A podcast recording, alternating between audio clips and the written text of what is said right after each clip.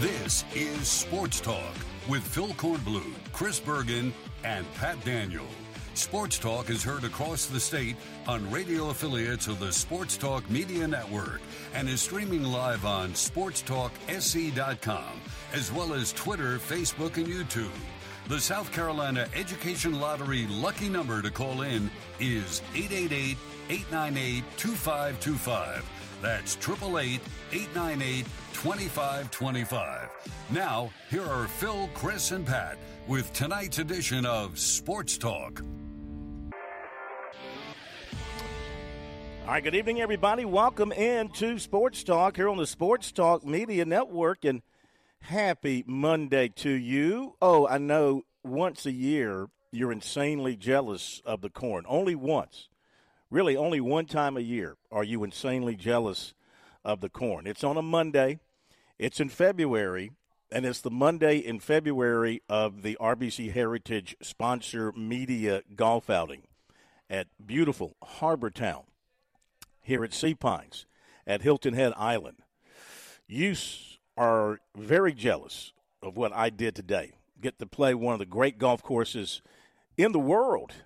Not only get to play it, but they changed the format, they changed the whole deal, and we got to play our own ball in a foursome and had four caddies and had food everywhere and it was great and the course is of course fantastic the course is you know, the grass will be different by the time the Heritage rolls around the week after the Masters. The grass will be different, of course. But the course is, except for the pin placements and the tees and all that, we didn't play from where the pros play. Don't get me wrong, we were playing well up. But the course layout is ready for the pros. And it's in great shape, of course, absolutely great shape. I'm always always leave here guilty about the damage I do to uh, Mother Earth uh, in 18 holes around this place but it is a it is God's gift to South Carolina. My goodness, or somebody's gift. Maybe it was the Arabs who we bought it from, or they gave it to us, or however we uh, came away with it. Uh, glad to have it because it's it, Hilton Head and Sea Pines and Harbor Town, et cetera, et cetera. Awesome, awesome, awesome. And they had some things set up for us today. For example, on one of the holes, they had three uh, golfers from nearby Hilton Head Prep who were all elite junior golfers. Um, one of the kids, a boy, is is going to go play at Maryland. Another of the kids, a, a young lady, uh, is going to go play at Notre Dame, and then a third, who's a very good player, is still young, and so had one hole where we kind of competed with their best drives, etc. Then we had uh, number 17, the par three, you know, the famous number 17 that that takes you faces into Calibogue Sound over water, number 17, par 3. And Wesley Bryan, a former champion, was set up there uh, to hit balls against us and see if, you know, we could hit it closer to the pin than he would. Of course, we could not. Uh, and, and then on 18, they had a setup on the course 182 yards from the hole where they had the moment last year. Remember, they had um, they had uh, a playoff last year, and uh, Matt uh, Fitzpatrick, right, uh, was the winner, and he hit a shot on the third playoff hole, I think it was, back into 18. It was an incredible shot from 182 yards, and so they had a some artificial turf set there, so that we could all hit from there to see if we could come to within what was it um, I think it was like 22 inches, some incredible shot, and uh, of course nobody nobody could match that. So anyway, we had a great day here, only to not quite be matched. Well, maybe it was matched. It's all in the in the beholder, in the eyes of the beholder. Chris Bergen uh, was on the golf links today in Myrtle Beach because Myrtle Beach is going to be hosting a PGA event the same weekend as they're playing in Charlotte. Kind of a that Charlotte event is a select event like the the one here, mm-hmm. and so uh, as a result, they have a another event going on at the same time for those golfers who can't get into that one. And Myrtle Beach is going to host that one, and you were there for that, and you too, sir, are a lucky dog today. I am absolutely, and I'm, I'm, probably the only person in the state of South Carolina within the sound of our voices that isn't totally just envy and mm. you know jealous and ridden with envy at, at, what you just described. Though that did real uh, sound really cool the opportunities you guys had down at uh, Harbor Town. That's always fun. But I uh, got a chance to see for the first time ever, as long as I've lived in South Carolina, I've never been at the Dunes Golf and Beach Club in Myrtle Beach and had a chance to run over there. Had the press conference about the upcoming PGA Tour event, the uh, Myrtle Beach Classic, which will be held over Mother's Day weekend. So go ahead and make your plans. Don't know how you can do this because Darlington will be running that weekend as well. There'll be Ooh. baseball. We'll have a lot of stuff going on here in South Carolina that weekend. But uh, uh, the course was in really good shape. It's not ready, I don't think, for the PGA Tour pros to get here quite yet. They don't need it to. They need it to be ready in a couple of months, and it will certainly be so. One thing that I was struck today, Phil, with regards to the press conference that they had for the event, also uh, Jonathan Byrd was there, former Tiger, uh, five-time winner on the PGA Tour. He'll be there. Uh, was talking about how impressed he was with the golf course. It was the first time he'd ever seen it. But one thing that struck me, uh, the tournament director Darren Nelson was talking about the volunteers, not the ticket sales, not the suites, the whole nine yards he said they had to actually shut down the website about the day it went live. They were expecting about you know fifteen hundred people or so that want to volunteer. They had over four thousand. Basically crashed the site. They had to stop wow. taking. they had to stop taking volunteers. So there's a lot of interest in this event. And we asked Jonathan Byrd about the fact that are, are you surprised that you know Harbor Towns had their PGA Tour event for years Kiawah has done a fabulous job hosting majors and, of course, the Ryder Cup back in the early 90s, but there's been nothing up, up the Grand Strand. And uh, we like to say here in South Carolina for sure that Myrtle Beach is the golf capital of the world. And he said, Yeah, I was kind of surprised that this will be the first PGA Tour event to ever come to the upper part of the Grand Strand at Myrtle Beach. But I think they're going to do a fabulous job. The press conference was very well done. Had a good time playing golf today. Actually, uh, teamed up with a, a pair of members from the board and one of the guys is a four handicap. Ooh. So it was fun watching him play.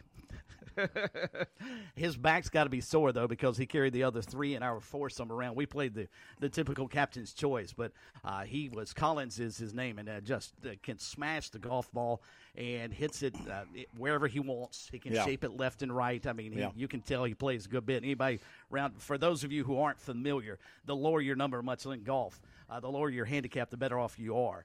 Uh, tour pros are they, you know, I guess they actually have a plus handicap. That's how good they are. But if you can get it around zero, that means basically you shoot par about every time you go out. He's at a plus four.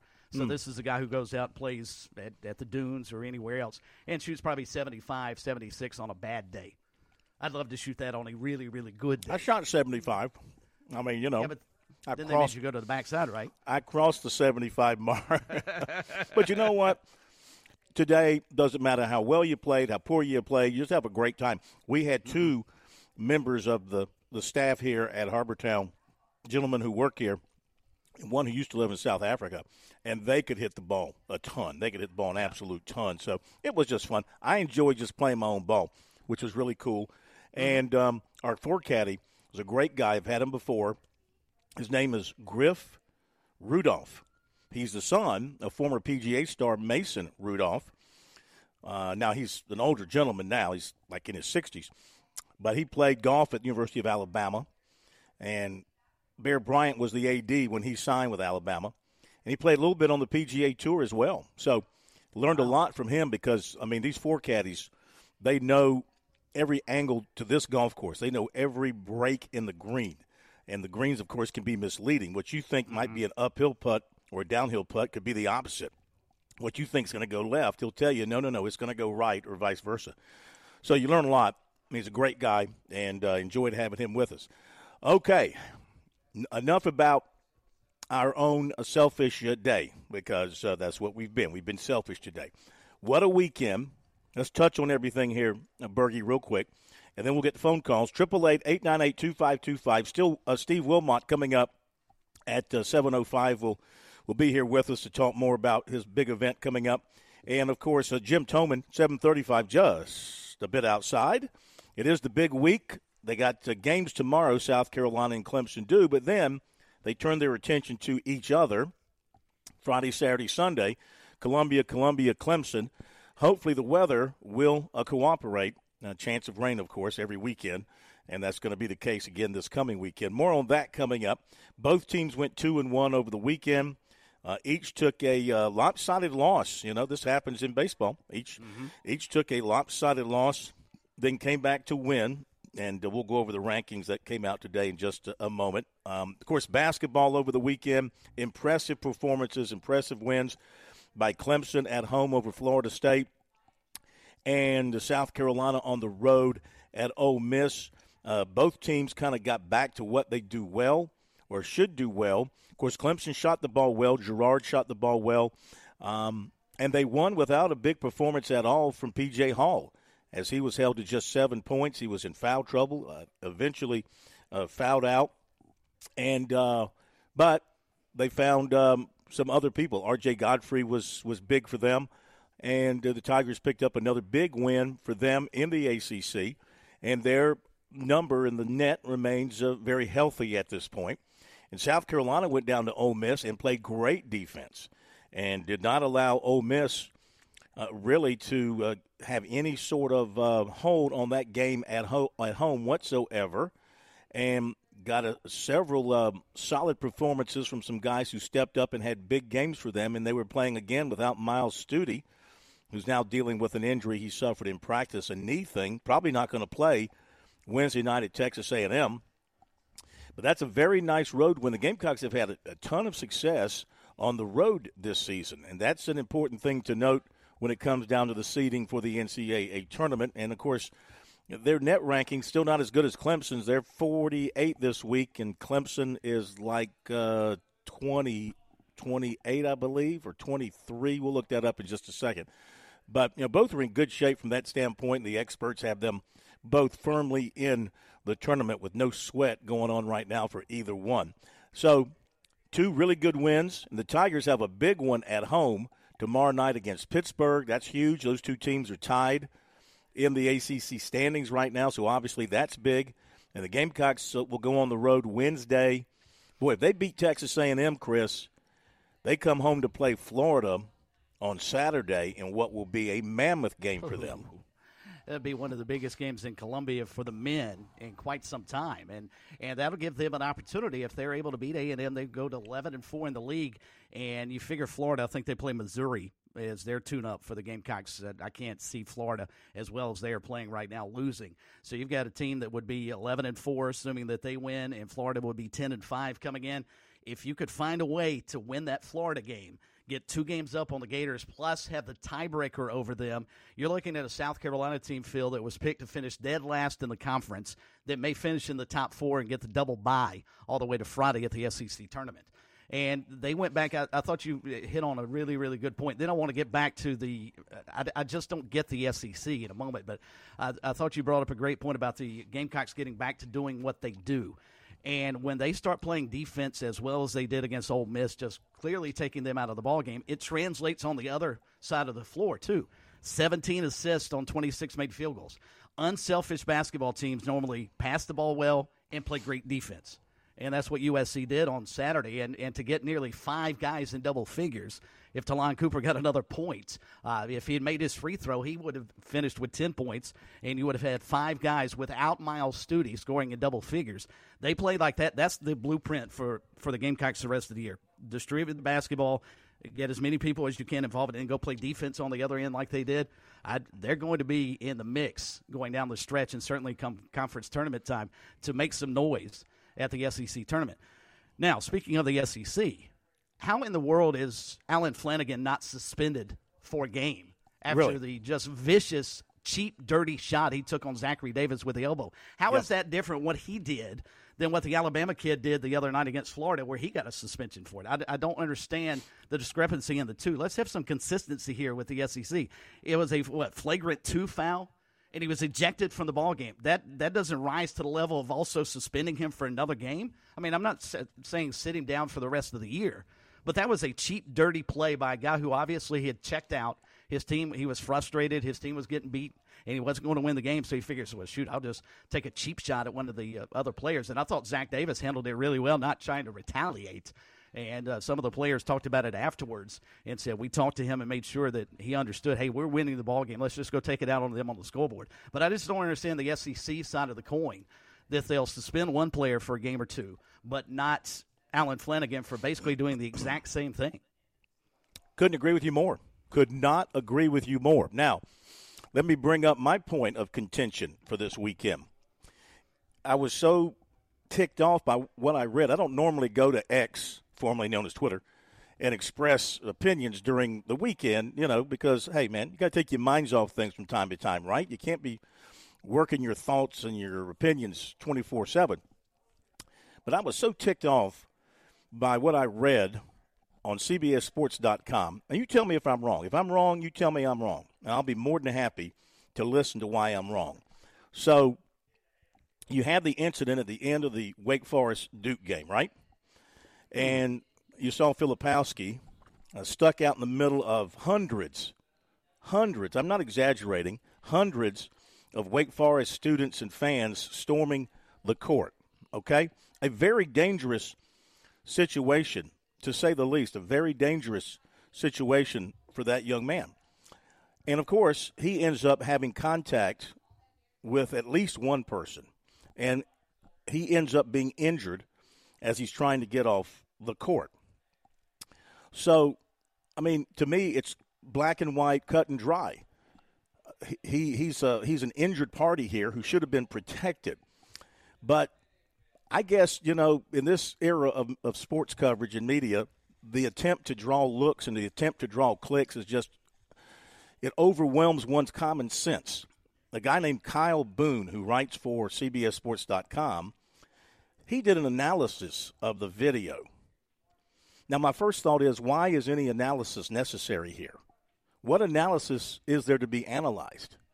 The poor guy got caught up in a rash and rush of hundreds of students storming the court and was in a very uh, dangerous situation. So, anyway, the headline is Kyle Filipowski injury, breaking down the film on Duke's star run in with court storming Wake Forest fans he tries to make an argument here, at least raise the question that maybe Filipowski was to blame for the contact. Can you believe that? Can you absolutely believe that somebody with the position of writing for CBSSports.com would throw different angles of the video up there? And you know what? The fact that Filipowski might have thrown his arms out at somebody to protect himself does in no way mean he was trying to create a contact situation and knock somebody down. It is the most simple, simply the most ridiculous attempt at, at creating an opinion on something that does not need to be created and should not exist. Um, I just couldn't believe it. Now, I know you've looked at the film. You know, have you've seen mm-hmm. it? Maybe you saw it live, or uh, do you see any way at uh, he and at one point here he was trying to perhaps he was questioning whether or not some of the responsibility, some of the blame, should be on Filipowski. Only thing I'm disappointed that Kyle Filipowski did was not slug one of the Wake Forest students. That's exactly what he should have done. I'm, I'm big on stand your ground laws in our state. Somebody invades your home, you should be able to protect yourself and defend yourself. He would. That's that's the only thing he could possibly be doing. And I don't want to relitigate you all know how I feel about court storming. I think it's the most ridiculous thing that happens in college basketball, and it should have been stopped a long time ago. And I wish somebody with some common sense would actually stand on the radio and, oh, wait a minute, I've done that, mm. and talk about why it needs to end before something like this happens. I could see it coming. You could see it was going to happen, and maybe there's some good that comes from this. The, the sad part is, Jon Scheyer said earlier today that they're not sure if Filipowski is going to be able to practice right now. They're, they do not know exactly the situation that is going on. But you've got a situation where the best player on easily the most polarizing basketball program, you, everybody has an opinion on Duke. Whether you love them, whether you hate them, whatever the case may be, you have an opinion on them. Maybe this will finally get this nonsense stopped. And stop with the fines. The fines aren't going to work. We've been fining schools to death the last several years. It doesn't work.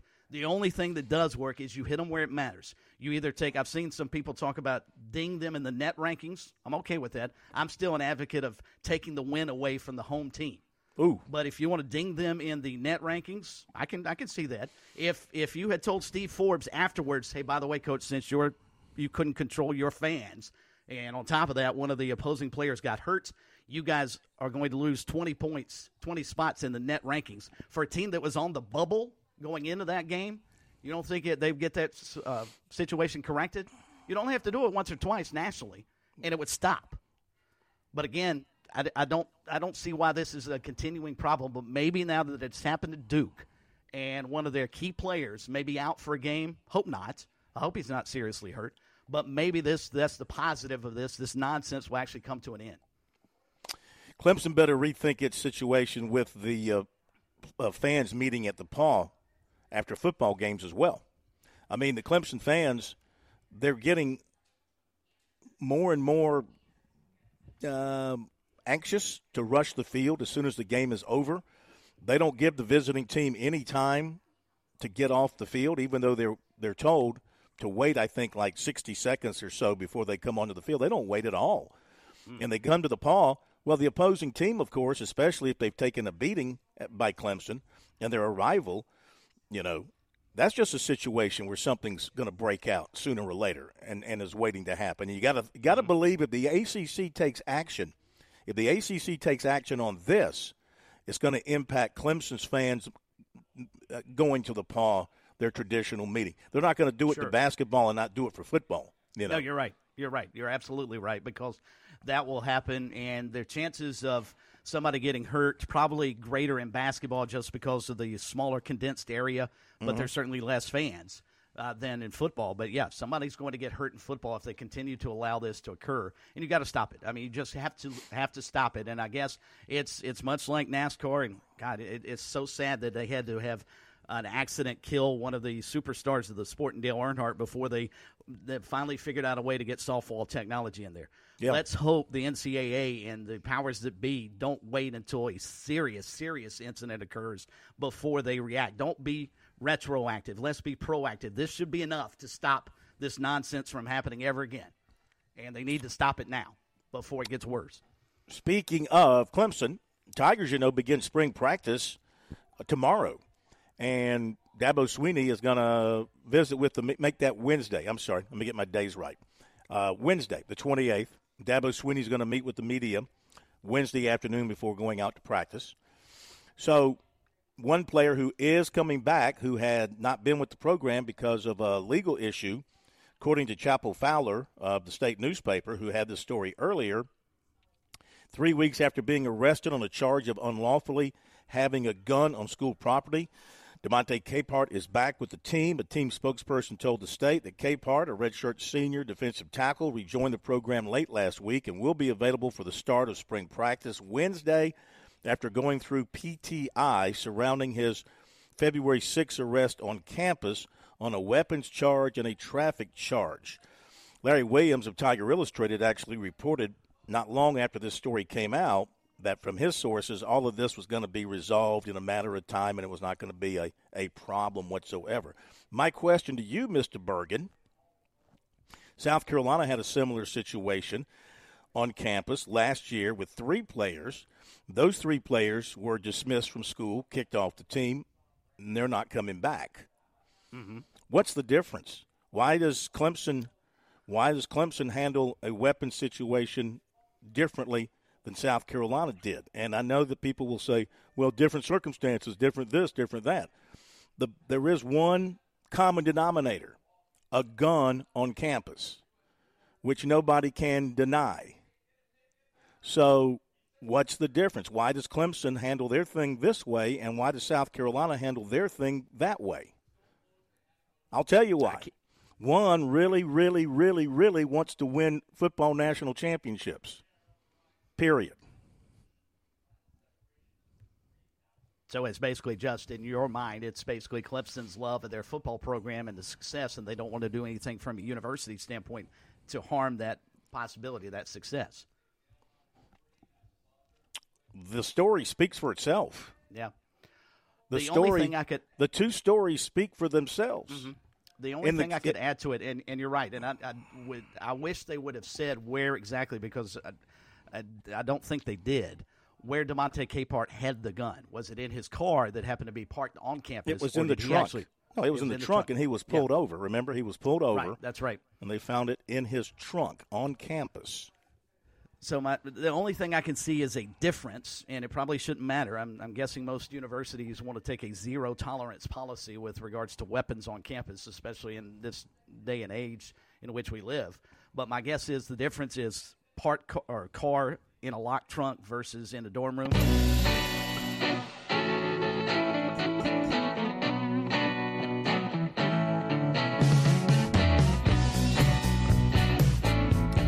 Okay, we're back on Sports Talk. We're here at Harbor Town after a great day on the links for the media day for the RBC Heritage. Steve Wilmot will be here a little after 7 o'clock to talk more about today and about the uh, big event coming up in April. Course, it's always the week after the Masters. Phone number is 888 South Carolina Education Lottery. Lucky number for you here on Sports Talk. We'll get to your phone calls in just a moment. Something else I wanted to mention. Well, first of all, to uh, folks who are watching us and communicating with us on our stream, thank you. We appreciate that. Big Man Sports asked me to not talk with food in my mouth while I'm on the air. Thank you. It's I was Radio not doing 101, that. corn. I was eating while you were talking. Okay, I was eating while you were talking, and then I would swallow. So technically, I was not eating while I was on the air. And then Tim says, in talking about the Capehart situation, he says that's not it at all. Kid had never been in trouble, and that's true. I think he'd had a clean record. That's why he's able to get uh, pretrial intervention. But mm-hmm. the three at South Carolina had not been in trouble before No, either. they just arrived my on knowledge. campus. Yeah, Yeah, so they were. Well, two of them were brand new freshmen. I think right. Anthony Rose had been a redshirt freshman, I think, but none of them had had any issues either. So I go back to what I'm saying. You know, why does one handle it one way, the other handles it the other way? And you can draw your own conclusions. I'm just throwing the question out there. I kind of gave you my conclusion, but I'm kind of throwing the question out there about that. It seems kind of odd to me that these two situations are handled in two different ways when there are similarities to what happened here. So, okay. Let's see. Oh, there's one other thing I wanted to mention, and we'll get back to your phone calls or get to your phone calls. So, oh, yeah, my goodness. It was the big story over the weekend story for South weekend, Carolina. yeah. Yeah, yeah. and that is they, they lose their wide receivers coach, James Coley, to Georgia. He was hired, I think it was on January the 12th. And he leaves to go to Georgia because Georgia's receivers coach was hired by an NFL team. So they had an opening there.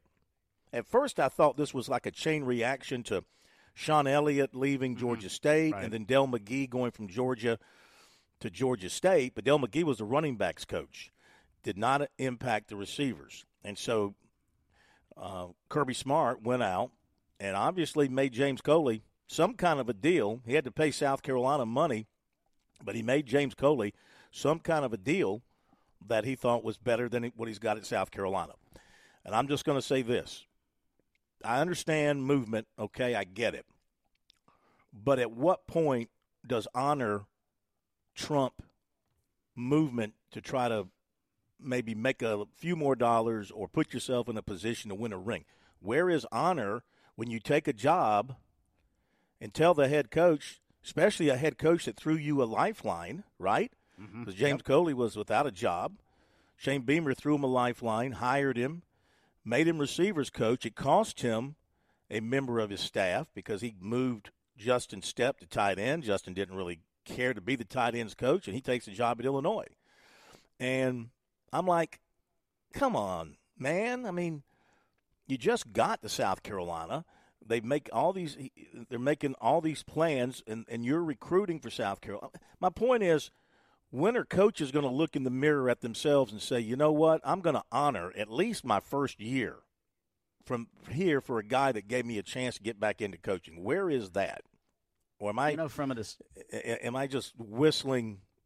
You know, am I just whistling, whistling up Past in the the, air? You know, yeah. Well, and and there is no honor among thieves anymore. It's fairly obvious, and I don't want to ever hear another coach. And I'm I'm going to start jumping on Pat Daniels' side of the coin. If players want to go, go.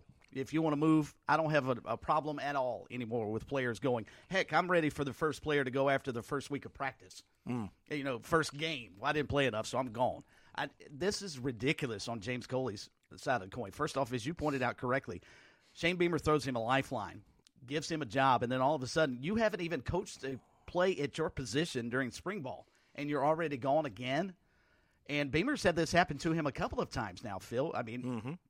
uh, is it a situation where he's not vetting these guys well enough?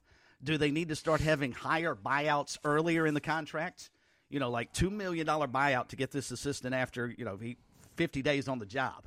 Hmm. And then it slowly it slowly goes down as as he coaches, I don't know, a practice. Uh, this is a, a slimy move on James Coley's part. Whether it's Georgia or anywhere else, you made a commitment to USC and you didn't honor any of it. So I, uh, Shane Beamer's got there's something wrong, something amiss when he's judging these guys uh, for assistant coaches because this is happening too many times to that program. Yeah, and especially with Georgia on the receiving end. Yep, I mean, part, I mean, practically half of Georgia's staff. Now I know that McClendon just left; he was a former Gamecock assistant, but you got uh, what? Uh, T. Rob is there. Of course, Muschamp is there. Now Coley is there. Technically, he was on South Carolina staff. Mike mm-hmm. Bobo is there. He was on South right. Carolina staff, et cetera, et cetera, et cetera. So I had this thought about who could be a replacement. How about this idea? I don't know if this has any legs or not. I just threw it out there over the weekend. Gaffney native Quinshad Davis has been the receivers coach at Georgia State. And of course, Shawn Elliott is now at USC. And you know how coaches talk to one another. Sure. That's how South Carolina, that's how Beamer hired his running backs coach at the rec- recommendation of Coley because they had coached together at Texas A&M. So now you got Quinshad Davis, who's a South Carolinian. He's young. According to his bio, he's been regarded as one of the up and coming uh, young assistant football coaches in college. He also coached at USF. He played at North Carolina. He left there as the all time leader in catches and touchdown catches at North Carolina. I remember him at Gaffney. He was quite the player. Yes. And you know, South Carolina and Clemson kind of got involved with him maybe a little bit later after North Carolina had made some strong inroads, and he ends up going to North Carolina and having a great career. Just threw that out there as an idea. He could be, obviously, he's probably looking at totally different people, but it would make a little bit of sense to me that a guy like that would uh, have a chance to come to South Carolina. Okay, let's go to some phone calls. Chris, how about that? That sounds great. Let's do it. Let's go to Hank in Columbia. Hank, welcome into Sports Talk tonight. How are you? I'm doing fine, Corn. Uh, before you throw out Quinshad Davis, I would say look at Perry Parks at uh, Coastal, or even Jason Barnes. Jason Barnes is tied to the program, and he and he did he, he's worked his way up into college being up there at UNC Charlotte with no no hookups or my friend of a friend or my uncle. And Perry Parks has worked at Coastal and worked at um um Charlotte and and Charlotte put a very good receiver out that he cultivated the last couple of years and then the guy from Coastal Carolina just went and got. And so and he's been you know, he coached at Ridgeview, then the Columbia guy worked out those are two guys before I would. I mean, even I mean, Quinshad Davis is nice, but I think those two guys come in just as good as he. Somebody wrote on our, uh, I think it was on our Twitter or our X or whatever. Just go back and rehire Justin Stepp. He's still yeah. living in Columbia. Just go back and say, "Hey, man, I was really kidding about moving you to tight end. We really want you to stay as wide receivers coach. I mean, just and go do that." Thing, and Corn, one thing I say, it was kind of like a chain reaction because the guy that the guy uh, the guy that um, when the running backs coach left Georgia, mm-hmm. the guy that they were targeting for the uh, the guy that they were targeting for the receivers coach at Georgia when McClendon left um, was from Georgia Tech. They hired him, but then moved him to running backs coach so that they could hire Coley as a receivers coach. Who'd they, so hire as a rece- Who'd they hire as receivers coach? They Georgia hiring Coley from us for the receivers. Oh, oh, oh, yeah, yeah, yeah. You're right, right. Yeah, yeah. but they targeted, but yeah. they targeted the. This was after their running backs coach left. Right. They targeted the Georgia Tech receivers coach, and so they hired both of them, and then they moved the guy they hired from Georgia Tech for receiver coach. They just moved him to running back. Yeah, I just saw so, that. Yeah, you're right. They did just so hire a guy from Georgia Tech. Yeah. So you did have the chain reaction. Yeah. yeah. But uh, but Corn, I call you. I call you to say, you know, uh, you know, I remember we had this conversation some weeks ago, and and you talked about um, the girls' team, and you talked about shooting and all that. And like in golf, I listened to you talk about golf when you first started, and most people will tell you if you shoot if you shoot 96 in 12 or 13 matches, and then you shoot one day you go out there and you shoot a 72, your handicap value ain't gonna be based off that 72. It's gonna be based off the 96, right? Correct. Okay. So um, a couple of uh, days ago, you were talking, and and I think you had gone to a game, and it had been a game or two where the where the girls didn't shoot a uh, a great percentage, but it hadn't been their year. Uh, it hadn't been the, the the average of the year. And then the last two two or three games, they got back to shooting the way they've shot all year. And uh, you know, last night they shot 65% field goal percentage, but they shot 66% from the 3 Mm-hmm. And you had like five or six. You had four. I think it was five different girls that shot three pointers last night, and they shot 90% from the line. And when I went in and you look at the stats, Carolina's got three. They have four girls on their team that are shooting over 40% from three. So I told you, I said, yeah, Paopao's the best shooter in the country. Yeah, she's back up there. I said, but because South Carolina only takes about 12 threes a game because they don't need to with all that talent they got low as we see. I said they have a number of girls that if they shot more, if they hoisted up a whole bunch more threes to qualify, they have three girls that would be in the top 15 in the country. And Carolina, once again, as a girls' team, is the best three-point shooting team in the country. So you don't have to concern. You can concern yourself with it if they were Well, to oh, go I'm back in their little concerned. two-game slump. I'm not one. But I don't think it's going to be con- that great a deal. concerned about it. All right, thank you, Hank. Appreciate it. I'm not one that's concerned. Listen to him laugh. Thank you. Hank always laughs when he thinks he's got you, and he wants to stick that knife in. You listen to him. He just okay. Listen, I want you to call me when they lose in the tournament because they're not making outside shots. Okay, that's when I want you to call me and, and laugh. Then, no, thank you very much, Hank. I'm not saying I've been to a lot of their games. Don't make it sound like I've only been to a couple. I've been to a lot of their games. Okay, now I don't catch them until the second half, and usually it's mostly the the. Well, of course, even Over. their bench is so good. Yeah, it's over. Even their bench people, they're so good that they're playing at a high level. But I mean, yeah, they've had games where they've lit lit it up from outside. Uh, Ten of twenty five at Mizzou, nine of twenty seven at home against Mizzou. Um, 11 of 29 at Bowling Green, 11 of 23 at Duke, 10 of 22 when they played Maryland. Yeah, they've had some really good three point shooting games. They've also had some clunkers. One of 19 against Mississippi Valley, of all people, three of 17 against Morgan, um, two of 12 against East Carolina, two of seven against Ole Miss, two of 17 at Tennessee. And they can make up for that kind of shooting, of course, with their great inside play and their rebounding and their second chance points plus the points they make off of their steals, which that's a ton that they create off their turnovers. I was just uh, expressing the opinion last week that I think at times their three point shooting does go cold, and you just wondered, like it happened against Caitlin Clark in the semifinals last year, as they move on down that line again here in a few weeks. They start getting into uh, NCAA tournament play. They get through the first two games in Columbia. They go up to Albany maybe they face uh, a Virginia Tech in the Sweet 16 or somebody who's pretty decent. You know what I'm saying? Mm-hmm. They haven't faced a whole lot of decent teams um, once they got into SEC play. Let's face it, there's not really anybody in the SEC who has been able to to give them a challenge. Georgia did, believe it or not, for a little bit. And of course, you know, down there at LSU, that was that was a close one, which you would expect. But otherwise, they they've been practically unchallenged uh, in the SEC this year. So I'm saying when they, they face a really good team that might, I don't know, put the pressure on the inside and force them to hit some outside shots, are they going to be able to do that? Hank seems to believe that they're not going to have any problems when it comes to a situation where they've got to match teams with their outside shooting. They have only had this is a remarkable stat of all the different things they have put together over the last couple of years. This one amazes me. They've only had, and I think it speaks to the lack of depth in the SEC this year. Normally, the SEC heralds itself as the best women's basketball conference, top to bottom in the country. It's not close this year. And part of it is South Carolina is so much better than everybody else. It kind of skews the results. They've only had one game that was not decided by double figures in conference play. I mean, mm-hmm. that's how dominant they have been.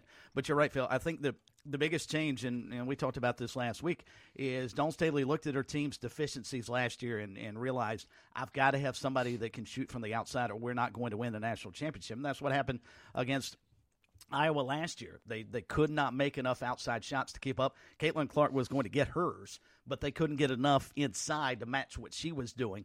And I think this team though is built differently. As as Hank correctly pointed out, they can shoot the ball even on an off night for them this year is probably better than a good night for them was the season ago.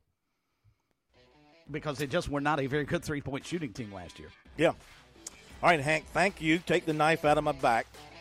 I'm fine. Appreciate it.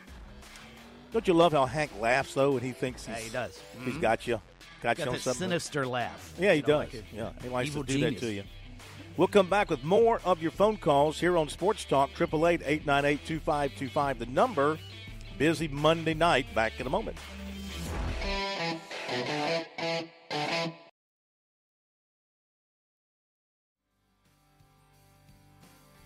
Hi, this is Billy Downer from the South Carolina Department of Natural Resources. Are you looking for a safe place to shoot your rifle or handgun? Did you know that the South Carolina Department of Natural Resources operates four manned ranges across the state in Pickens County, Spartanburg County, Richland County, and Charleston County? For more information on our public ranges, visit dnr.sc.gov backslash shooting. Last year was a big year for Founders Federal Credit Union and our amazing members. A total of $30 million was given back to qualifying members in the form of loyalty bonus dividends, proving once again that it pays to be a Founders member. Founders is also committed to pouring time and resources into the local communities we serve. If you aren't a member yet, what are you waiting for? Join Founders today. Visit foundersfcu.com. Federally insured by NCUA. Membership qualification required.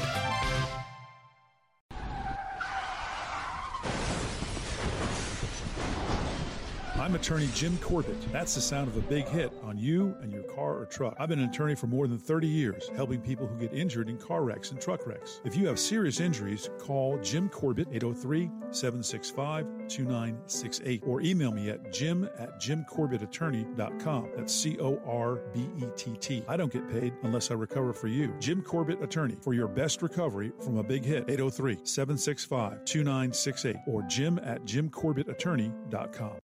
Hi, yes, uh, I'll have the club sandwich and house salad. You got it, sweetie. I'll throw in a pair of designer sunglasses as well. Um, just lunch, thanks. How about a week at my boss's oceanfront villa? What? When you join the South Carolina Education Lottery's Players Club, you get way more than you expect. More chances, more wins, and more surprises. Today's special, a trip to low Earth orbit in a private spaceship. Join the Players Club at seeducationlottery.com because more happens here.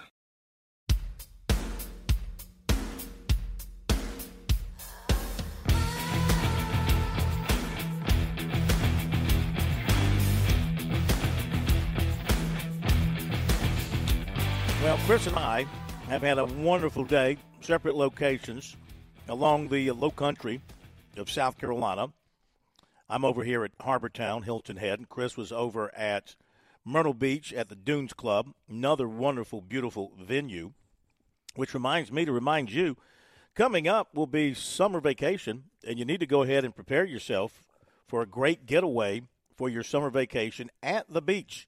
So just call Jimmy Smith at James Smith Real Estate, 843 237 4246.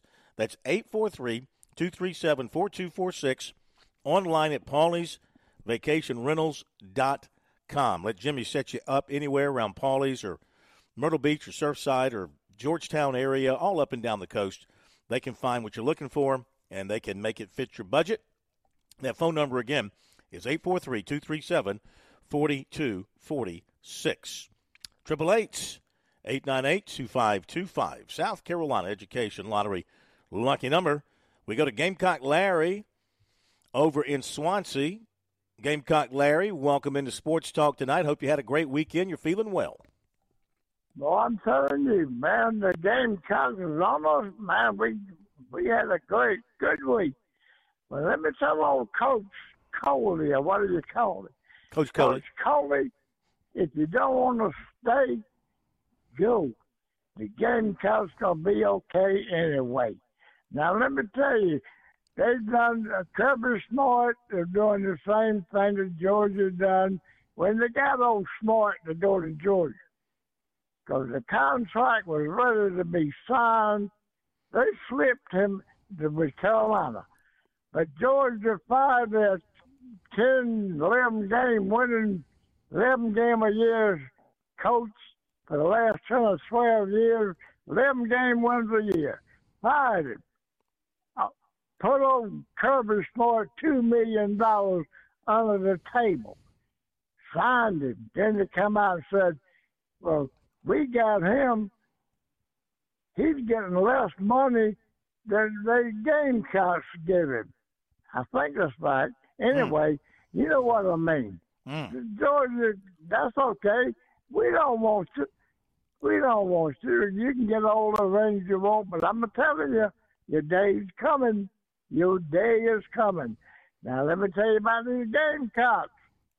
We're the only school in the NCAA that's got four major sports men's basketball, ladies basketball, ladies softball, men's baseball, only school in the NCAA and them four sports that got teams in the top 20. Then we got the golf in the top 20. Then we got the uh, tennis in the top 20. So they said say too much about old Ray Tyler right now. But now just coming up next week, next week, We're gonna come out there. We're gonna sweep. We're gonna bring our brooms. We're gonna sweep your Clemson Tide. We're gonna sweep them, Phil. Mr. I hear you. I hear you. Sweep them. I hear you. We, we gonna sweep them. We I sweep hear them. you. well, let me tell you something else. I like, oh yeah, mm. I've seen where one of these big motor motocross champions overseas killed himself doing a triple back jump. Doing a triple back jump on a motorcycle, he must he was crazy. Man, I don't understand that. They got four wheels, I ain't gonna ride it. But I I just want to let you know we having a better year. And the Gamecocks, come on down and slowly go. We don't need you. All right. See you later, Mr. Thank Phil. you. Love Thank all you. y'all. Love all y'all. Thank you so much. Okay. Thank you, Gamecock Larry. Appreciate that. Um, what do you think about Gamecocks and Clemson baseball coming up this weekend? That's our new poll question of the week. And the poll question of the week is the annual base brawl. That's our term. But they don't call it that. I guess that would that would be um, not politically correct in this era to use the Indeed. word brawl. We can say it. I kind of like it. Base brawl. Used to call it the base brawl for it all. But the base brawl series between Clemson and the Gamecocks to be played this weekend. What's your prediction on the outcome? I didn't get this up on the on the X until late this afternoon, so it's just generating votes. 107 votes in the last hour, and third, no, 54.2% have the Gamecocks winning two of three. 23.4% have the Gamecocks sweeping. 20.6% have the Tigers winning two of three. And 1.9% have the Tigers sweeping. I mean, based on what we've seen so far and what I would call the preseason games to this point, there's not a whole lot of difference between the two of them. I guess it depends on who's going to bring healthy arms to the mound on the on, on for those three games. Uh, you know, both the starters and coming out of the bullpen. I would agree. And I mean, both teams have had their struggles early in the field too. Phil, I mean, you're talking about two teams that we normally expect to field it pretty cleanly. The Gamecocks have committed ten errors already this season, and Clemson's got 14 up on the board already this season. So I, I can't imagine either coach is all that impressed with his team's defense thus far this season, which is rare. Uh, usually for both of these teams. But yeah, I have no idea other than I think there will be a lot of runs scored with these two offenses going head to head this week. So that'll be fun. Uh, it, it, but I think you, you hit it on the head. It'll boil down to which can get quality pitching, as um, as we didn't see from Clemson on Friday and didn't see from South Carolina on Saturday. Yep. Okay, we're going to hit the break. Steve Wilmot from here at the RBC Heritage will join us when we come back, and a whole bunch more to come. Don't go away. Stay tuned. More sports talk is coming up on the Sports Talk Media Network. Welcome back to Sports Talk on the Sports Talk Media Network. You can reach the guys with the South Carolina Education Lottery lucky number 888 898 2525. That's 888 898 2525. Now back to Phil, Chris, and Pat with the second hour of Sports Talk on the Sports Talk Media Network. Okay, we're back on Sports Talk here on the Sports Talk Media Network on this uh, wonderful uh, Monday for all of us here. Uh, I'm here at Harbortown, part of the uh, group that came through and played the media tournament here, media and sponsors tournament. Chris Bergen was in Myrtle Beach at the Dunes yeah, Club absolutely. to We're play for their yeah to play at their media event as well. And we're joined by Steve Wilmot, the longtime director of the RBC uh, tournament here at uh, Harbortown, and it's great to have you back with us once again. We get to see you, uh, well, m- hopefully twice this year because I'm hoping to work some things out where we can be here to do the show Yeah, well, for the uh, for the tournament this year. well, thank you as always. It's it is a pleasure once a year for people to, to hear me and not see me. Thank good, good, good for them anyway. But um, obviously, uh, we appreciate your continuing support, and it certainly turned out to be a, a great day today. Oh man, the weather was fantastic. The course was fantastic. We and we had a blast. And the way you guys ran things this time around, and the different touches you put on it, I mean, I really enjoyed it. So, so thank you very much for me. Um, a lot of things going on.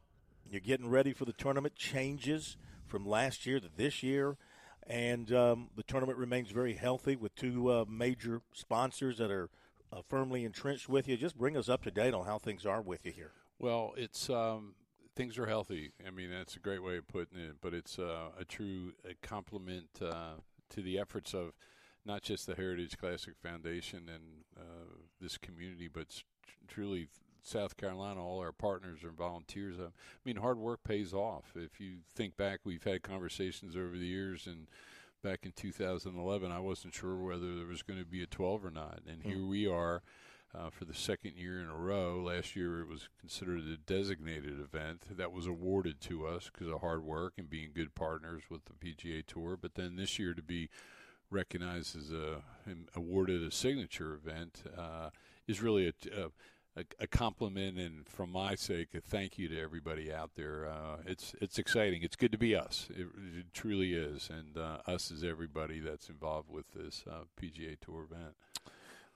I mentioned the course was in excellent shape. Um, has what's been done here over the last 12 months as you're, you're getting ready for your event in April? Have they made any additional changes? Anything that the the fans will notice when they're here in person or watching on television? No, not this year. There was a little work last year on a few areas, but uh, the big plans for the the Sea Pines Resort, resort being the Riverstone Group and the the Goodwins and the wonderful um, hosts that uh, have us here is the the commitment 25. They're going to close the golf course down after the 25 event, and uh, to not.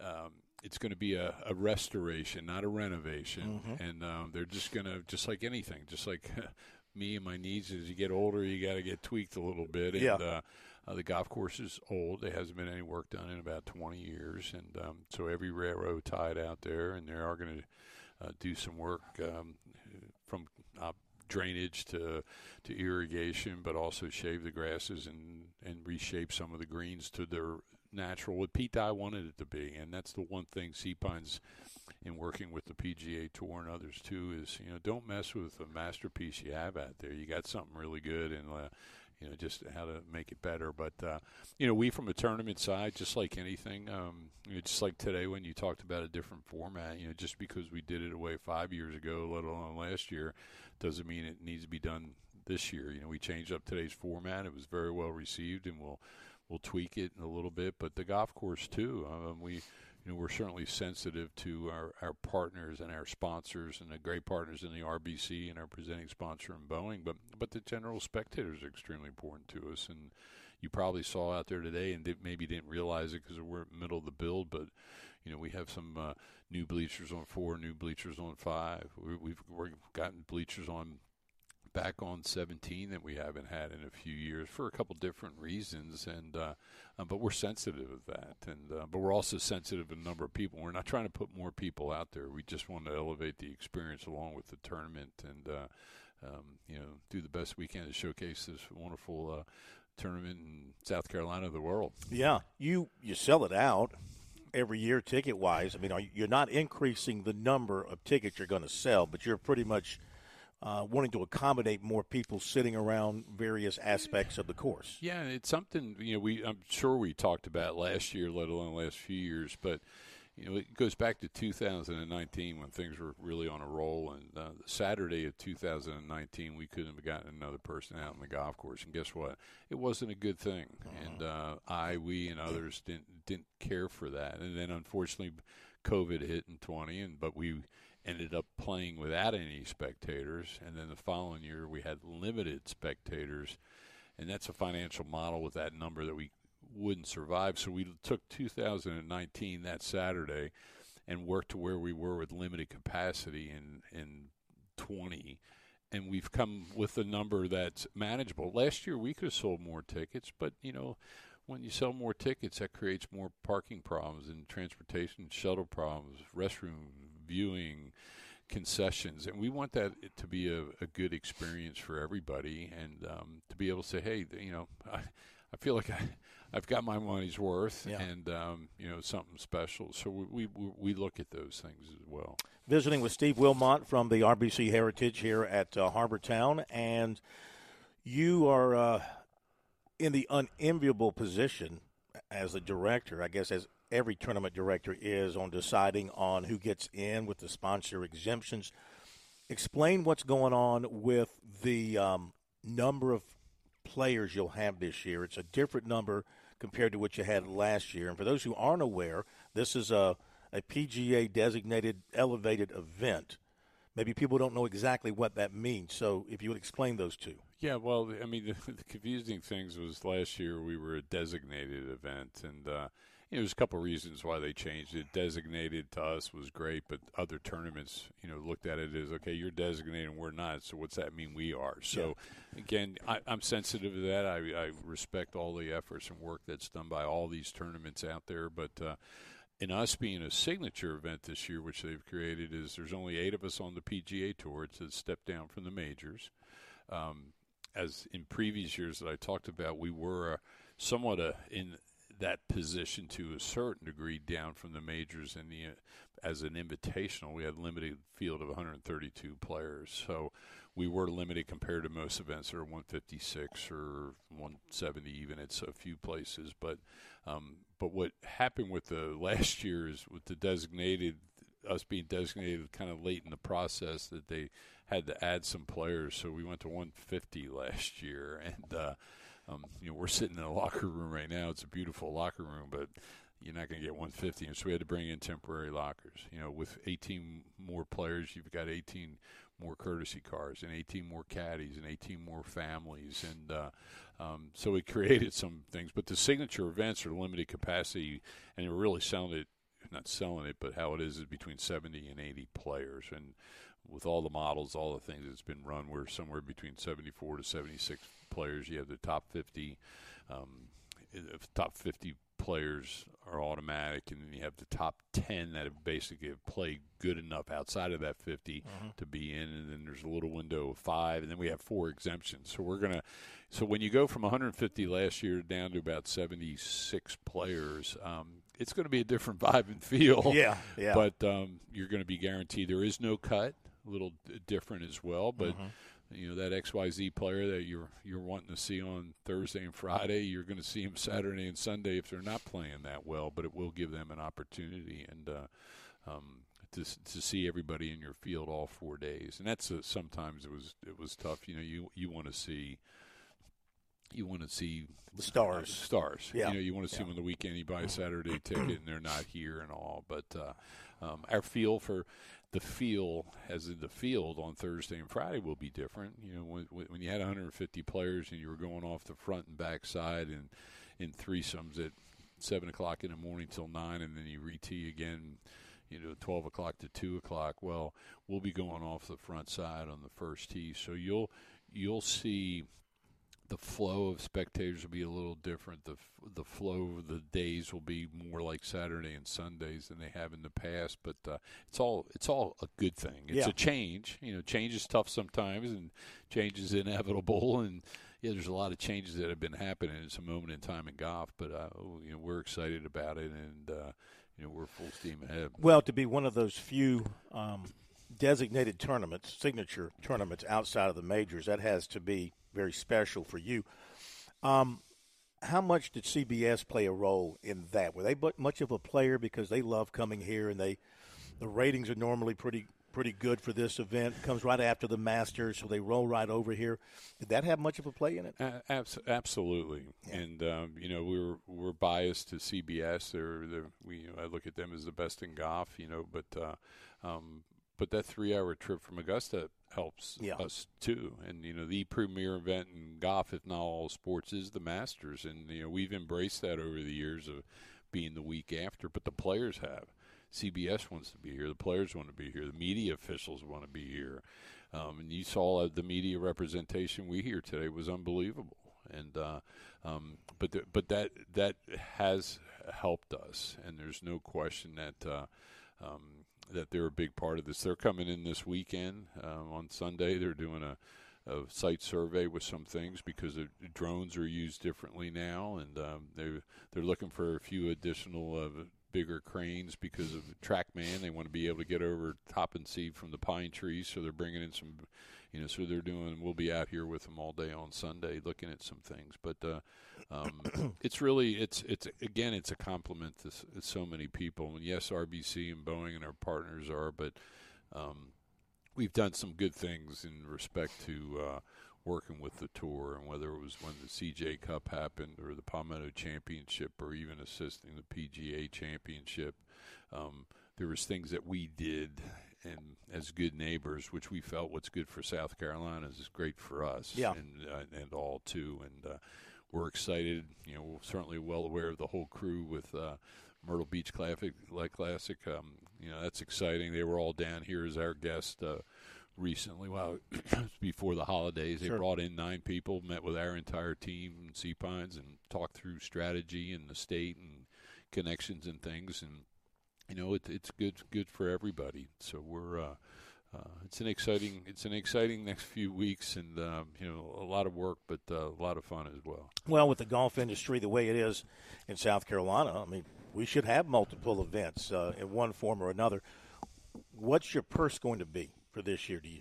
Well, it's the same as last year, which went from it was raised twelve million dollars last year, but it will be twenty million dollars, and um, That's pretty. and that's- Did you yeah. ever think you'd see a purse of twenty million for this event? No, especially when I think back of my first term was 1987, and the purse was six hundred sixty thousand dollars. I think so. It's not that I've raised the purse. Yeah. It's, uh, um, we as a team have looked at things, but uh, um, but you know the state's gotten very involved too. They realize the importance, and the state helped us through that COVID period, Sure. uh, as we all know, and uh, let alone to reach out to them and ask for support, whether it's DEA or some things with regards to you know some of the things happening and keeping golf open and the, the tour working or DHEC I should say helping us with some things through that period. And uh, um, but I, I'm very fortunate you know I don't look at this as Sea Pines or Harbor Town or Hilton Head's event. It's truly South Carolina's tournament. And uh, the support we have from Columbia and around the state let alone the partners is tremendous and it's 99.9% of the time is yes is the answer. What's the question, Steve? Yeah. And, and they know the importance. And the state's gotten very, very much involved, and they realize the importance, and that's why they were involved with the CJ Cup and Palmetto Championship, and now they're official marketing partners of the PGA Tour. And uh, you know, as a destination and Discover South Carolina is a, is a part of that, and that's unique, and I love that. And, you know, it's it's it's special. So um, very very fortunate to, um, to be in this position. Is it, is it possible still for people to get tickets? Yeah, there's still some Mm-hmm. available. Okay. I mean, there there's limited in certain areas, and again, we're just we're at a position where you know we used to sell right up to it, and we we push told people you know buy early, Mhm. and um, and that's something that's. Uh, uh, we we have some, but I, I would call now, bef- you know, as as we, because we want we, we we don't want to. Last year we could have sold more, but we don't we don't want to. We're not looking at that. We want that experience to be uh, um, for everybody. From obviously, we want those players that maybe haven't been here like they were last year. I want to come back, but I also want that that volunteer and that sponsor and that you know ticket purchaser too to go. Hey, this was a good time. I want to support, and at the end of the day, it's giving back to charity. So we all, it's a you know, we want it to be a win-win-win for everybody. Yeah, and again, your involvement with junior golf is is outstanding. The junior heritage. Uh, we had a hole where we had three youngsters from uh, Hilton Head Prep who are all high level golfers. One's going to Maryland. One's going to the young lady who won. Dame. going to Notre Dame. She won. She won your event. Won junior heritage. So I mean, your your your organization's involvement and commitment to junior golf to in, in South Carolina knows no end. Right, it, and that's something that's certainly important to us. And again, I do, you know, we we try to we do this event in December to the Congressional Cup, which is important to us. We you know we want the state to know that we want the the state benefits from this, and uh, uh, the South Carolina Junior Golf Association we are huge partners with. But you know it's we help them, they help us. Uh, we uh, here locally, whether it's First Tee and all, we help those. We help every high school in this uh, Beaufort and Jasper County as well. And uh, you know, today was just kind of connecting the dots. You know, we had a few of those kids here. We also had a, a you know former champion and a USC grad, uh, Wesley Bryan, down here having some fun too. And Mhm. and he, and he's here, you know, for the sake of wanting to give back. Um, he would obviously be love to play in April, but that's not why he was here. Um, you know, he's he's he's at a phase of he's you know sorting through something. He's got some incredible business things going on too. But he was here to help us. He's been a great friend. His family's been great friends to the tournament, and he was standing here having fun with uh, our participants and the juniors. And uh, um, you know, it was great to have a. Ga- Gamecock down here and a former champion and somebody that's certainly been dear and near to this community, having played in the junior heritage, he and his brother and the players amateur and his mom caddied, and we can kind of go on and on and on. And let alone the dad George played in the, Yes. the heritage as well. Yeah, so, he did. yeah. He did. Well, thank you for uh, being with us as always. Thank you for inviting us and having us. Us being all of us in the media, we really appreciate it, and uh, hopefully we'll see you back here in April. Absolutely, I, I hope it. hope so. But Yeah. please know I appreciate you as well and your support. It's uh, we're in this together, and uh, we we we couldn't do it. And I'm, you know, love what you do, do what you love. I certainly do, and I don't have to do this. I get to do it, and I get to do it with great people like yourself. And Well, we appreciate your support. You've done a fantastic job, obviously, and not only here, but your impact around the state is felt with the things that you do. So, thank you so much. It's great seeing you. No, thank thank Pre- you as always. Appreciate you being with us. Steve You bet. Wilmot, the uh, executive director of the uh, RBC Heritage here at uh, Harbor Town. Always great to see him when we get down here for uh, the media day uh, in uh, in February, and again the tournament coming back in April, the week after the Masters. Okay, we'll hit the break here on Sports Talk, and we'll be back with more. Take more of your phone calls. Got a little recruiting coming up for you. Jim Toman at 7:05 talk some college baseball. Uh, just a bit outside with uh, Jim Toman coming up at 7:05, and um, we'll see what else we can throw on the table here before we uh, sign off tonight. So we'll be back after this break here on Sports Talk.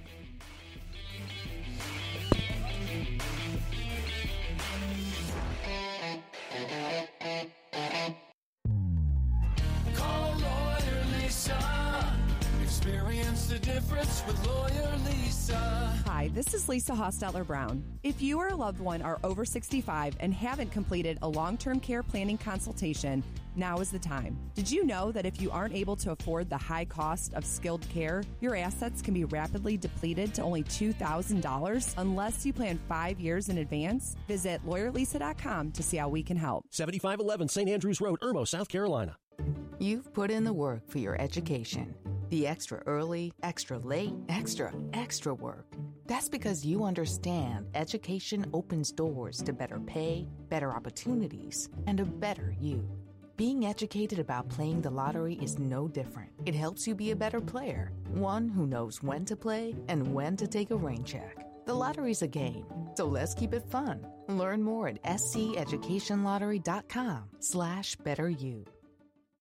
George Bryant here with Tsunami Bar Sports, and wow, Tsunami Robbie, there is now an amazing technology that you can use when you train receiving large game without having to endure pain. Please explain. George, that is the magic combination. I have three simple words to define that entire concept stimulation, not annihilation. Regardless of your training goals, there is a level of stimulation that is optimal for your desired gains. Tsunami Bar's flexible bar technology meets these demands because the user determines the level of stimulation with the amount of speed and force they impart into the bar or training device. Hey, this is Phil Kornblut. The Tsunami Bar is a terrific training device whether you're working on your fitness or your golf game. It's convenient, it's easy to use, and you won't feel beat up afterwards. Be sure to click on the digital ad on sportstalksc.com and get 5% off any order using promo code BBB5. Don't wait. Order today. A game without a crowd is just a scrimmage. A performance without an audience is just a rehearsal. Without your presence, high school sports and the performing arts aren't possible. Ensure that these essential extracurricular activities continue to enrich the lives of students in South Carolina. Purchase a ticket to your local high school's game or performance. This message presented by the SCHSL and the South Carolina Athletic Administrators Association.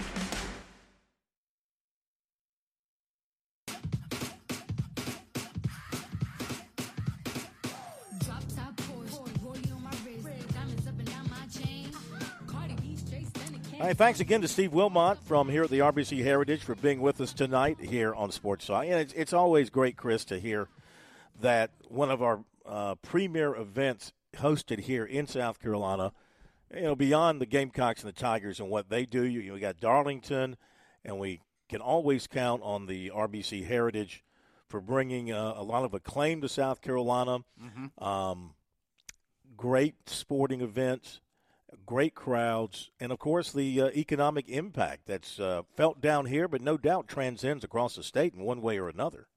Always enjoyed listening to Steve talk about the heritage and how important it is to the state of South Carolina. Heck, I can remember when the heritage was sponsored by MCI. Yeah, remember those days? I mean, that company. well, I don't think tell you a funny story. anymore. When MCI was the sponsor, okay, um, that had to be back in the '80s, I guess. And MCI would set up telephones in the press tent and would let you make phone calls for free if you were in the media. You know, so like my wife would come in to like pick me up or something while I'm doing the show. Right. I say, hey, go over to make some phone calls with somebody. And she'd call all her relatives or whatever. Um, MC, sorry, Steve, I never told you that story. So don't It's go back and look up those phone then. bills. That's funny. so, uh, but yeah, it's come a long way in those, since those days. You know, and he also brought up an interesting point about them not necessarily limiting tickets, but they don't want an overflow crowd at the Heritage because they want everybody to have the unique experience of being able to walk out there and be on Harbor Town the whole nine yards and have a good time. I wonder how much though the PGA Tour is starting to maybe in not enforce that, but at least ask the tournaments to maybe cut down on crowds a little bit because of the overflow mess that they've had at the waste management tournament out in Phoenix the past couple of years, especially this year, where they had to start stop serving alcohol in the whole nine yards because there, there's so many people going to the golf tournament. Yeah, and you bring up a point here. I see in our notes uh, in terms of a of a contrast. The the Myrtle Beach Classic, their purse is going to be about four million right now. But I mean, that's going to be I again was really good. Yeah, for them. yeah. But again, that's going to be sort of like uh, I, I don't know how what, how they reference it, maybe as a regular tournament or a secondary tournament to um, what's going to be going on in. Um, that's going to be up against the the Quail Hollow Championship, right? Yeah, correct. In, In Charlotte. Charlotte, that's where, and that's I, I believe that's a uh, signature event, right? It is. I, So- I believe that is correct.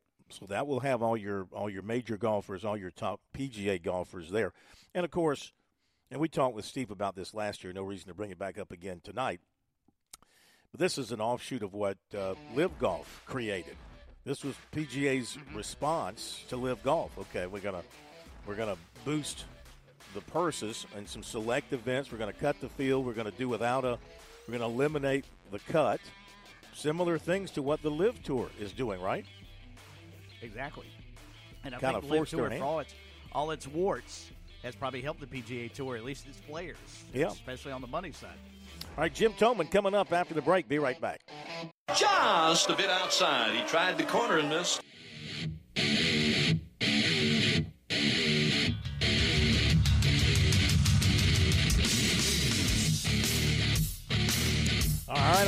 Baseball red hot in the state of South Carolina, as I mentioned. This weekend, it's the base brawl for it all. South Carolina and Clemson going to do battle twice in Columbia. First at Founders Park, then over at Segra Park in Columbia. Then on Sunday, they head up to Clemson. Couple of quick notes on both. For the upstate game tomorrow, Clemson will start Austin Gordon. I think that's good news for them against Jake Kubler. And for their game against Gardner Webb tomorrow, South Carolina will start Eddie Copper, the uh, the freshman. As for the rankings for this week involving South Carolina, Clemson, and Coastal, D1 has Clemson 10, USC 19, Coastal 22. Baseball America, it's 10, 12, 22, Clemson, USC, Coastal.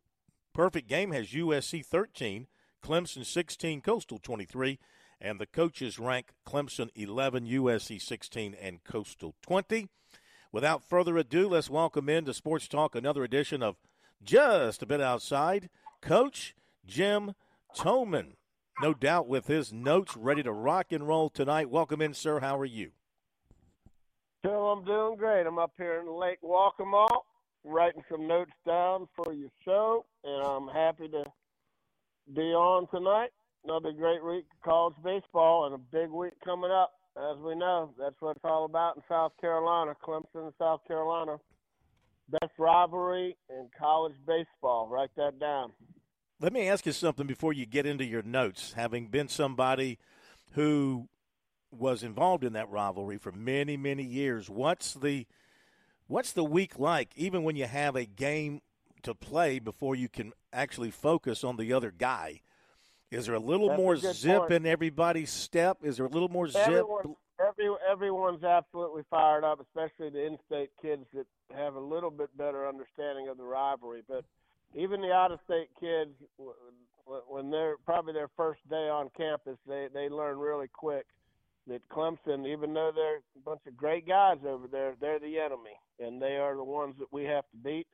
And that's a big focus of South Carolina baseball is you, got you got to beat Clemson, got to do it. But uh, the two games that you got to play this week, USC Upstate can really hit, and Gardner Webb's one of them sneaky good teams, and they are they're kind of like because you know they're all fired up to play Friday, Saturday, and Sunday against their biggest rival, and it's fun. There'll be packed houses, and they they gotta they gotta take their time here on on Tuesday. I mean that's you know you you can't in college baseball you can't overlook anyone. So you know, we'll have plenty of time to get fired up for Friday, but we got to take care of business on Tuesday, and and and both games will be tough. You know, midweek games are difficult.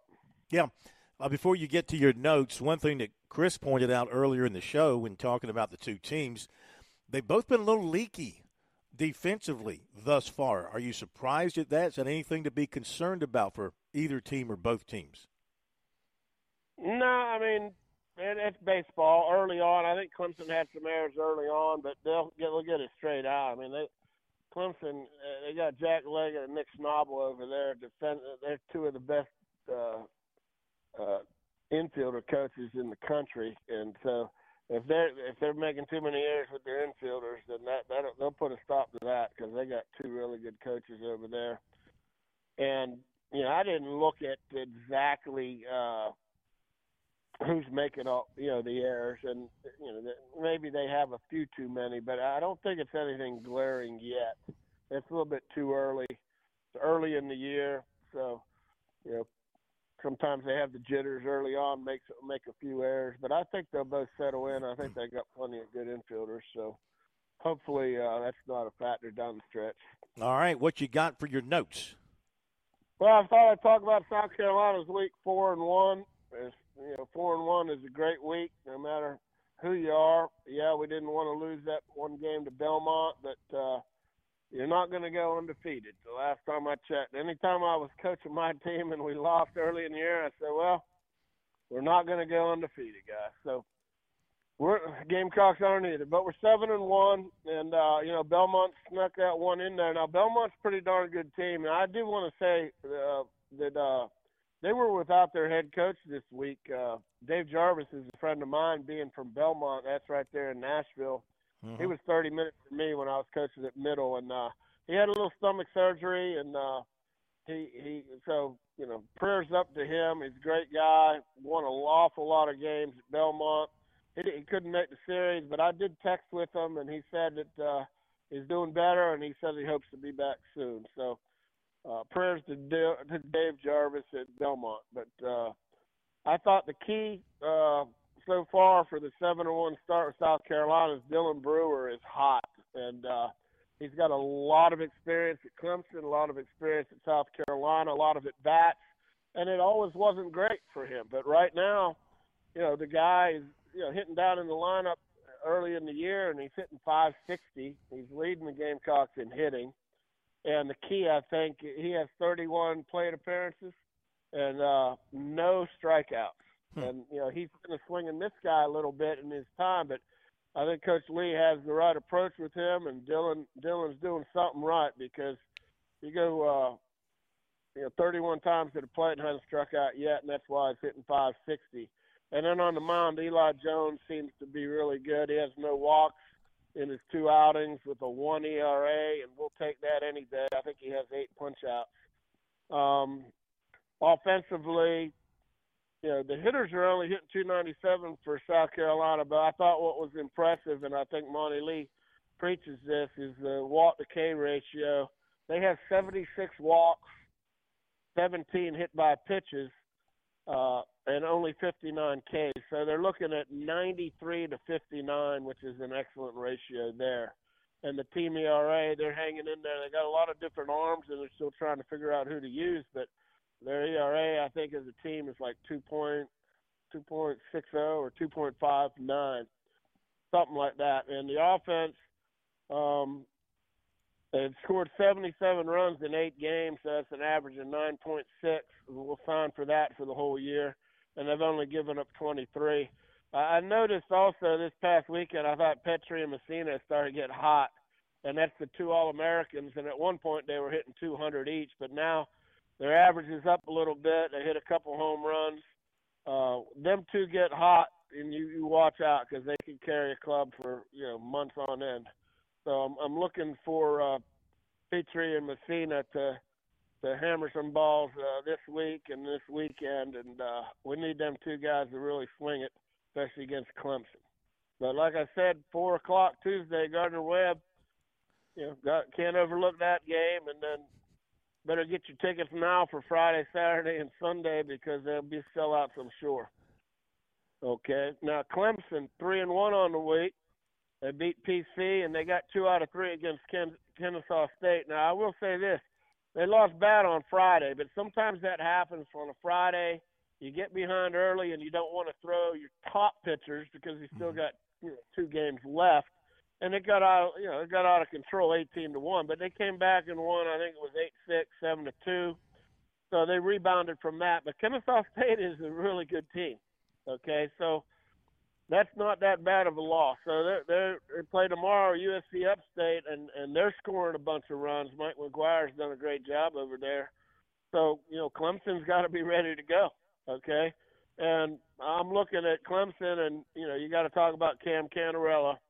He's only a sophomore now, but so much for the sophomore slump. The guy's hitting 517, has a 16 game hit streak.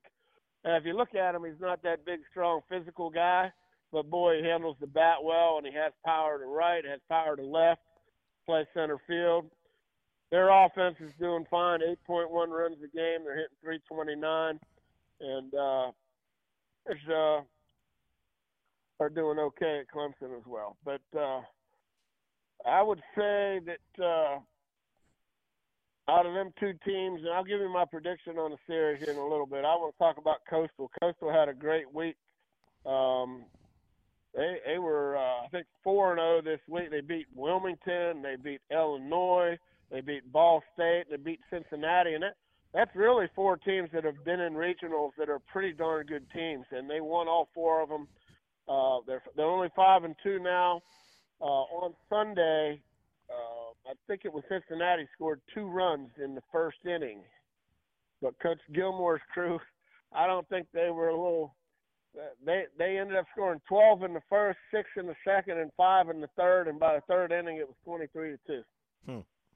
So, I would not want to go play in a regional over uh, coastal because they just hammer balls and it. The wind blows out, and they got great hitters, and uh, you know they they they they got a dog fight on uh, Tuesday. They play Campbell, who's in the top 25.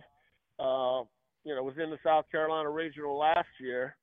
Uh, but Coastal's already scored. Get this, Phil. They've already scored 92 runs in seven games, so they're averaging 13 a game. Mm. Um, not not too shabby. And like you're talking about defensively, that South Carolina Clemson had a few too many errors. Clemson only has five this year. Now their ERA, team ERA is 3.98 and they play a really good squad, a, a place where I used to coach, and uh, Scott Jackson is up there at Liberty. Uh, you know, they have a three-game set uh, in Coastal this weekend, and, and Liberty's a quality team. So Coastal's going to have a good RPI because they're playing a really good schedule. I'm talking about the other guys in state that we don't get to talk about as much. I think Coach Holbrook's doing a great job at College of Charleston. Last week went three and zero, oh. so they're undefeated, seven and zero. Oh. They've got a kid named Kevin Madden hitting 519. And Will Dorton is the pitching coach over there, one of my good friends. He's a stud over there. Their ERA is 1.86. Woo! And they had a kid named Connor Campbell that uh, went seven and two thirds perfect game. And I'm thinking Will probably caught a fastball down the middle. That's probably the best pitch in baseball, a strike. But uh, he gave up one hit. Connor Campbell. He's a little lefty, I believe. So they're doing well. Wofford went three and one, and their only loss here's the Kennesaw State, Kennesaw, Kennesaw State beat them. But uh, same thing, you know, they they ended up beating Clemson one game. So Kennesaw State is it's, you know, it's not a bad loss at all. So Wofford is six and one.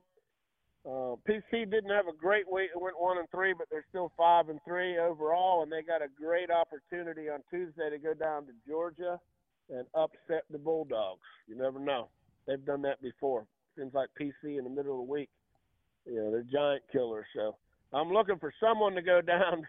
I hate it for Clemson and South Carolina and Georgia, but uh, one of them three is going down this week. I, I don't know. I'm not a gambling man, but I, I don't. There's been a lot of upsets, and I think there's going to be quite a few more. Um, so USC Upstate went four and zero oh last week, and they can really hit. So Clemson has their hands full. Um, they're they're only four and three, but they you know they won their last four. I think they lost their first three to, to Kentucky. Charleston Southern had a good week, uh, two and two for them. They're four and three, and uh, them and the Citadel are obviously big rivals, and they they play uh, at Citadel on Tuesday. If anyone is interested, to take it out to the Gamecocks Clemson game. And then uh, the other team, the ninth D1 team in the state, Winthrop, is, was, was they had a couple wins this past week. Uh, they were two and three, and they're two and six overall. So I'm sure uh, Coach Regina will get it going there. upsets this past week. I don't know if you guys talked about this, but it's kind of crazy that LSU lost at home to Stony Brook. Huh. Does anyone know who the Stony Brook uh, mascot is? The uh, they are the the Sea, Wolves, aren't they? Yeah. The sea wolves, Good. Yeah. And, do you, uh, and- do, and do you know were- who you're were in the- talking to? Do you do you know who you're Well, talking to? I got a few more here, so I don't want to put you on the spot. But now that you want to know, I, I'm going to give you another one. Yeah, you remember in 2012, uh, Stony Brook was in the World Series. I think that was the Yep. last time South Carolina was there. Yep. But Miami also lost to LIU. Do you know who LIU is? That's Long Island University. Great. And who are mm-hmm. they? They are the Blackbirds, No. the something Well, birds. maybe they are. I, I looked it up. I'll be honest with you. I, and it said sharks.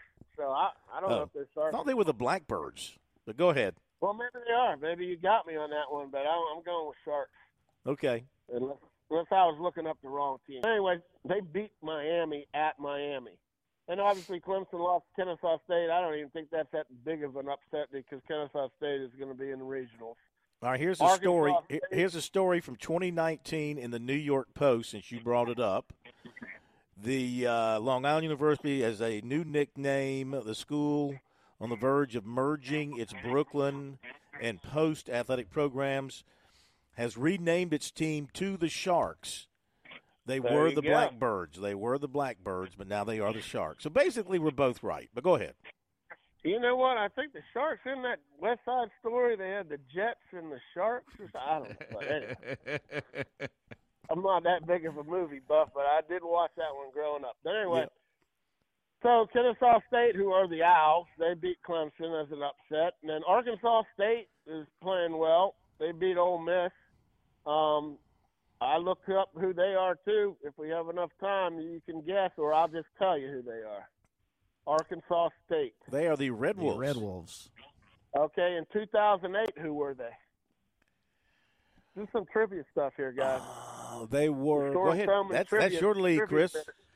I hey, that's I didn't realize they had another mascot outside of the yeah, Red Wolves. I, I was guess going to in stick with the Red Wolves. 2008 they were they, they were called the Indians. So in Mm. 2008, Okay. Someone said they couldn't be called Indians, so now they're now they're the Red Wolves. But anyway, That's funny because You Newberry was the stuff. Indians. Newberry was the Indians, right? yeah, And now Yeah. they're the Wolves. So apparently it's pretty popular to go from Indians to Wolves. might be the same uh, president or something. Okay, Austin Peay We got a shout out to old Austin Peay And uh, you know who they are, right? It starts Correct. with a G. The Governors. Right. Yep. Mhm, Yep. the Governors. They won two midweek games at Mississippi State, who won a national title three years ago, and they probably have the one of the best stadiums in the country. Um, but Austin Pay, or P, I guess it is. P. Yeah, Let's go. they- You know what their you know what their cheer you know what their top their favorite cheer is, don't you?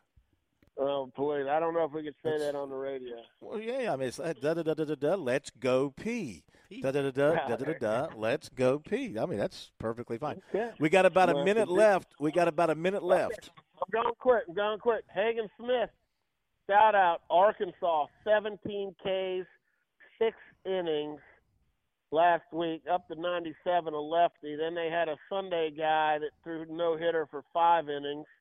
So watch out for Arkansas's pitching. Okay, two lefties that are really good. So Arkansas is probably an Omaha team. Hmm. Okay, one- one other thing I saw, this bothered me, but you know, it's just my opinion, but I'll bring it up if I can. Uh, Cal Berkeley is playing at Louisiana, and they had six or seven players decided they didn't want to stand for the national anthem.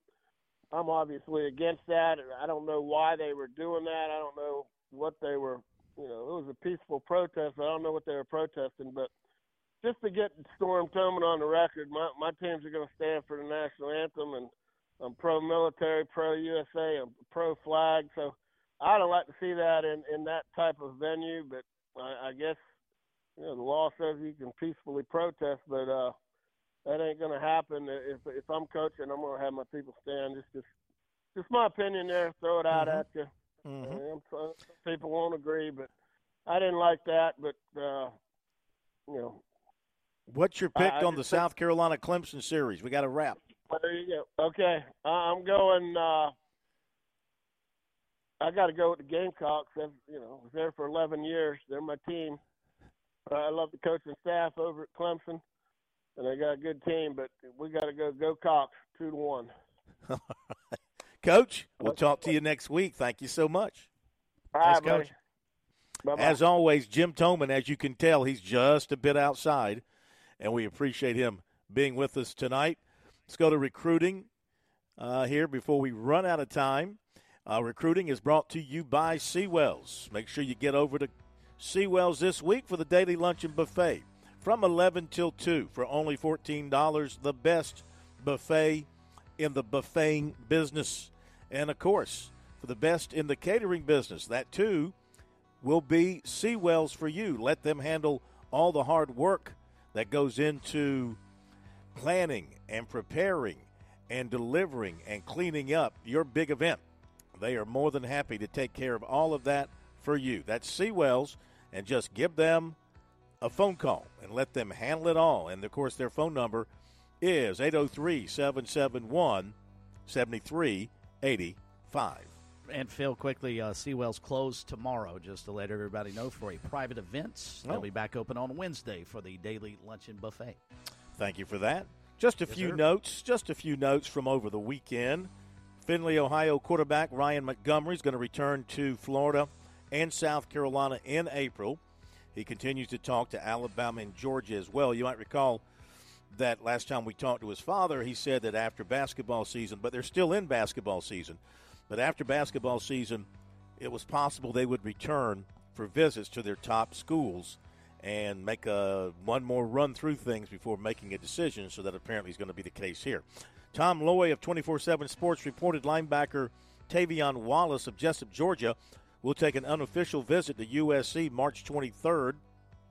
He also plans unofficials to LSU and Florida State, and he has set officials with Georgia June 7th and USC June 21st. Steve Wiltfong of 247 Sports reported that wide receiver Winston Watkins Jr. out of Naples, Florida, has set up several spring visits. Florida on the 7th, Clemson on the 11th, Pitt on the 21st, Syracuse on the 27th, Indiana April 2nd, Ohio State April 9th, and Florida State April 16th.